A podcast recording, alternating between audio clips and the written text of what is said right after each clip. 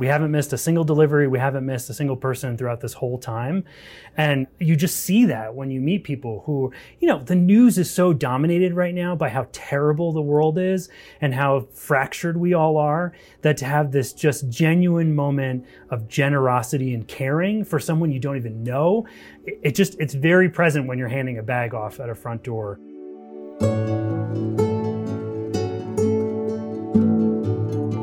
Welcome to another edition of the Good and Grounded podcast. I'm Jim Licko. And I'm Laura Love. Today's guest knows the power of family. He's part of one big Irish clan. His mom is one of 17 children, and he is one of six boys.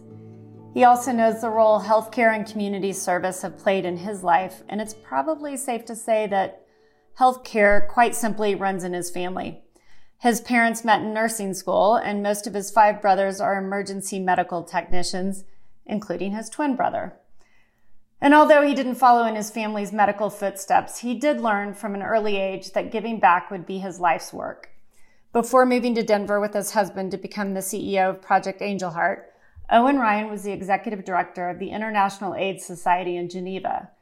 While he originally hails from the Jersey Shore, yep, that Jersey Shore, he has lived all over the world, including Switzerland, South Africa, and Zimbabwe and has worked for a variety of health organizations, including the Peace Corps and the Bill and Melinda Gates Foundation. Welcome, Owen. Thanks for joining us. Thanks for having me. Thanks, Lauren Jim. So it's probably not even a possibility, but let's just assume that there might be some listeners who have may have never have even heard of Project Angel Heart, um, which, by the way, recently, recently in air quotes, celebrated its 30th birthday. Can you share a little bit about the history and the mission of Project Angel Heart? Yeah, sure. And you know, that makes a lot of sense if folks maybe haven't heard of us before. We like to kind of be a little incognito. We started about 30 years ago um, as a response to the HIV AIDS epidemic in Denver. A group of about a dozen friends got together in the basement of St. Barnabas's church and committed that they were going to start providing meals to people who were living with HIV and suffering quite a bit at the time. Since then, this organization has grown tremendously. We've gone from that one tray of lasagna to now we put out more than 10,000 meals a week to people across the state. Um, so we have a real legacy to be proud of here. But when we deliver to people's neighborhoods, and I'll tell you, we deliver everywhere in Metro Denver and in Colorado Springs, like we, we do it undercover. Our volunteers show up and they quietly drop off a delivery. They kind of share some love through food, and then we're out of there. That's kind of how we like to work. That that's super interesting, and and my question for that is kind of relative. I mean, obviously, you know, you guys deliver nearly a half million meals each year, or at least last year you did, and, and you work in Colorado Springs and Denver.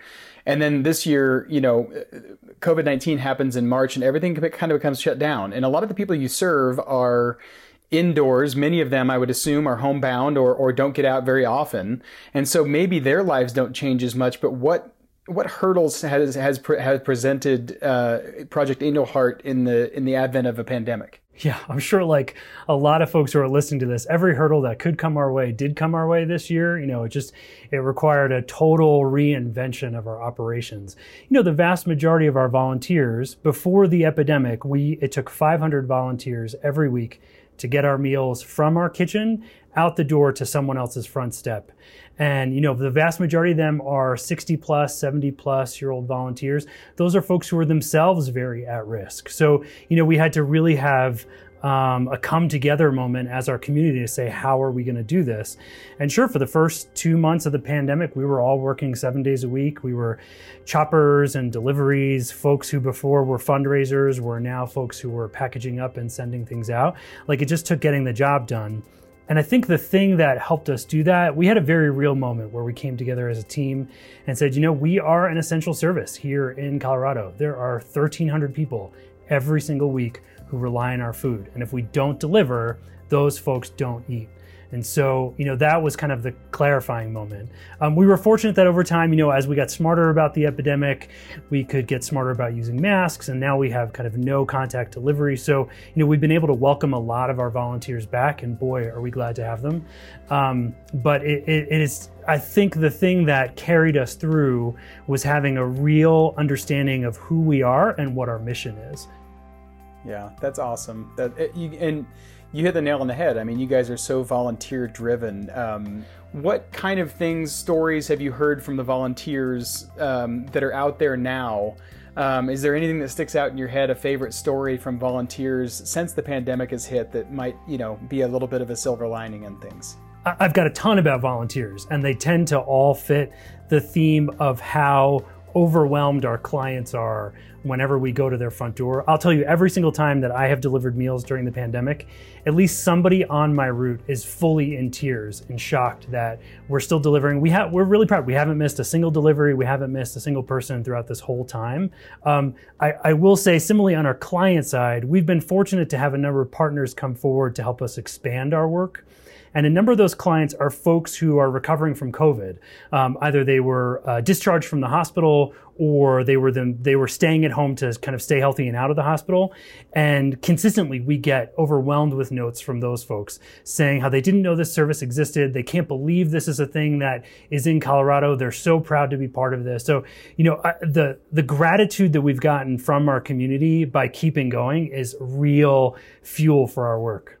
I love that. Well, and you mentioned sort of the expansion during this time, and I was reading about when the when coronavirus hit. You you had a relationship between Denver Health and Project Angel Heart, and it, it led to sort of this unique way to support people with COVID and avoid this potential hospital bed shortage in Denver, and, and to still make sure people had access to food. It was virtual virtual hospital at home program, correct? Yeah, that's exactly right. It's funny, you know, just like the roots of our organization, we had a partnership with um, some researchers and doctors at Denver Health around studying how people with HIV do on our program.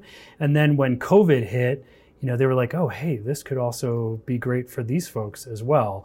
And so um, they were great about starting this partnership with us. Similarly, when we were trying to revamp our whole program and say what's safe to do and what's not, we could call in these expert clinicians and say, hey, can you look at our whole program and point out where things might be going wrong and where we can do things better? It just, it, that kind of partnership, you know, it's worth its weight in gold.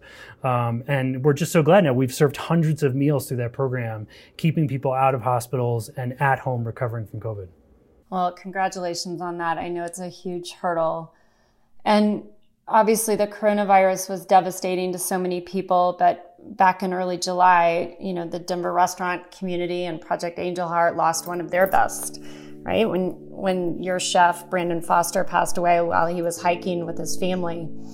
Um, I, from what I know and from our volunteer time, he had been with you about four years, but then had been at Vesta for more than a decade. I, I can't imagine how devastating that was for you. And so, how did you pull together your team in the middle of coronavirus and trying to mo- mobilize volunteers and losing someone that was sort of the heartbeat of the of the community? Yeah, that that was extremely difficult. Um, it happened over Fourth of July weekend. Brandon was really the beating heart of our program here. Um, you know, I think that all you can do in those moments and all we did was be extremely real with each other, right? So we all got together um, the next day after the news, and I just told folks, you know, I don't have answers. I don't have why. Um, I don't. I can't explain any of this.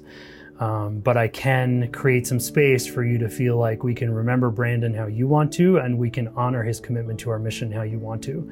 And I was very ready that day, even though we're very proud of the fact that you know we haven't closed this whole time to say, hey, maybe everybody needs just a day of peace, a day with each other to kind of take a break. no, they corrected me on that real quick. They're like, no, if, if there's one way we're committing Brandon, it's we are cooking in the kitchen today and we are getting meals out the door.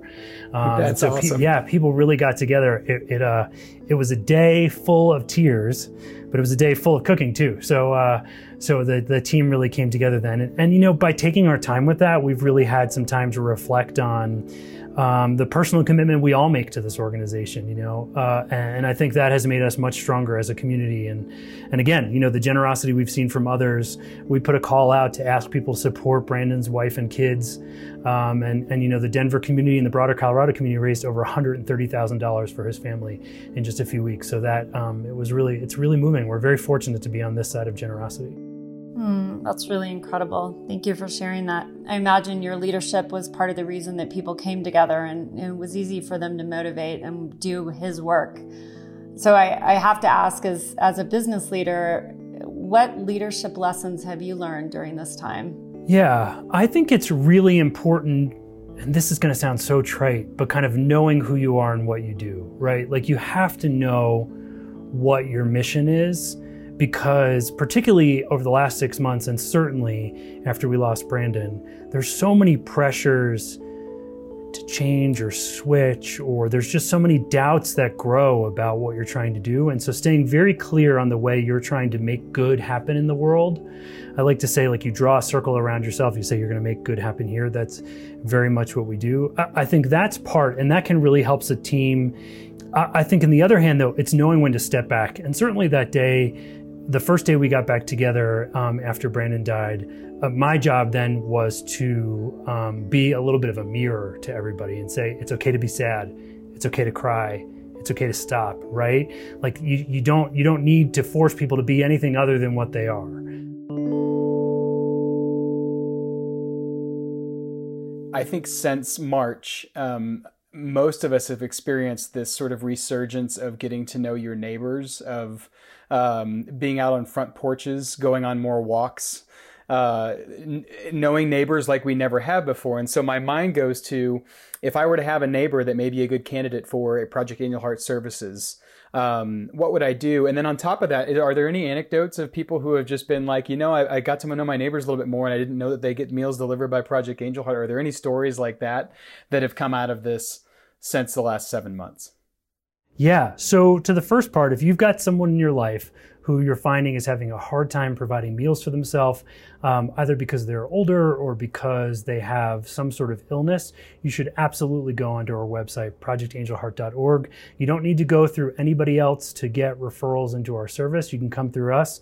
We're going to work with your doctor or social worker or any kind of provider um, and make sure that we can set you up with the right services. And if we can't set you up, we are a constant referral to others who can. Um, we we like to consider ourselves a door. If people step up to our front door and we're not the right one, we're gonna we're gonna walk them over to the correct front door. Um, and so I would definitely say once again, if anybody is listening to this and you feel like you have someone in your life in the state of Colorado or really anywhere across the U.S., we're part of a big network of organizations. Just go onto our website or email me at oryan at projectangelheart.org. It's all on the website. Um, as for kind of getting to know your neighbors, one of the things that I've, I've been moved by is, um, and getting to people who, who receive meals is, you know, the reason I came to Project Angel Heart is one of my closest friends was a Project Angel Heart client. That's the only reason I knew about it, right? I was living in Switzerland and he, um, he was HIV positive and he got an opportunistic infection working in his garden in his backyard, something the rest of us would normally clear, maybe feel ill for a day. It just took over his system and the medical bills compounded and he couldn't afford his house and he lost his housing and it's just a spiral that's really familiar. And so, um, you know, he had a really savvy social worker that connected him to Project Angel Heart and it was this incredible stabilizing effect on his life. He was able to get a house. He was able to um, reconnect with his family and friends. You know, food is medicine and sometimes it's strong enough and we can bring people along recovery in this case with my friend you know he, he eventually passed but we were able to kind of help him through that journey where he could re- reconnect with people um, in his last few months uh, which is really grateful it's it's the reason i applied for this job that's the reason I know. And you'll find that everywhere in our network. You find volunteers who've been clients, you find people who quietly have friends. It's it's always done very, very quietly. You know, food is both something that's essential to our lives. It's also something that people can somewhat feel shame around if they feel like they can't provide for themselves. And so uh, everybody's got a story about someone very closely connected to them who receives our meals. Um, and we're okay if we stay quiet like that. But I always tell folks, you would be shocked how many people on your block receive our meals um, it's everywhere. It's it's all the time. That's awesome. Um, uh, you know, the goal of this thing is to try to get people active, to bring issues to light. Um, it, what might be the simplest way somebody could help? You talked about um, you talked about how you might be able to refer somebody on your block, a neighbor, a friend, a family member uh, who who might be deserving and needs meals.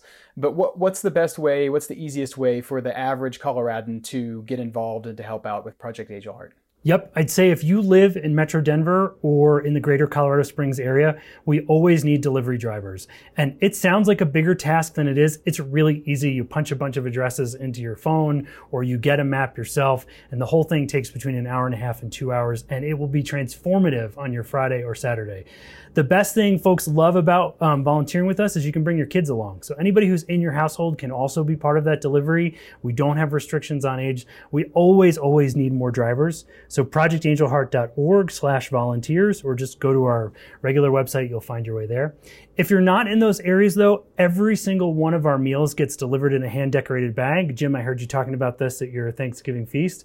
Anybody across the state can do that. We're happy to get our paper bags to you, but we use more than 1500 paper bags a week. Um, and so we and we recycle them. Don't worry, folks are being we're very we, we work a lot on sustainability.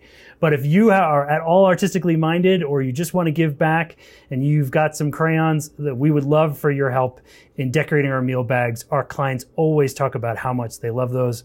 And then last up, um, to meet all of our commitment next year, we're going to serve more meals than we ever have before, nearly 550,000 meals next year.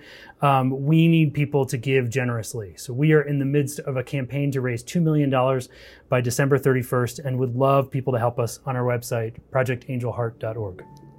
That's awesome. Um, change doesn't happen without passion, and it's exciting to see how passionate you are, Owen, about this. And, and we're lucky to have you in our community. So thanks for taking the time to come on and tell us a little bit about what Project Angel Heart's dealing with and how people can help. That's really kind. Thanks so much for having me.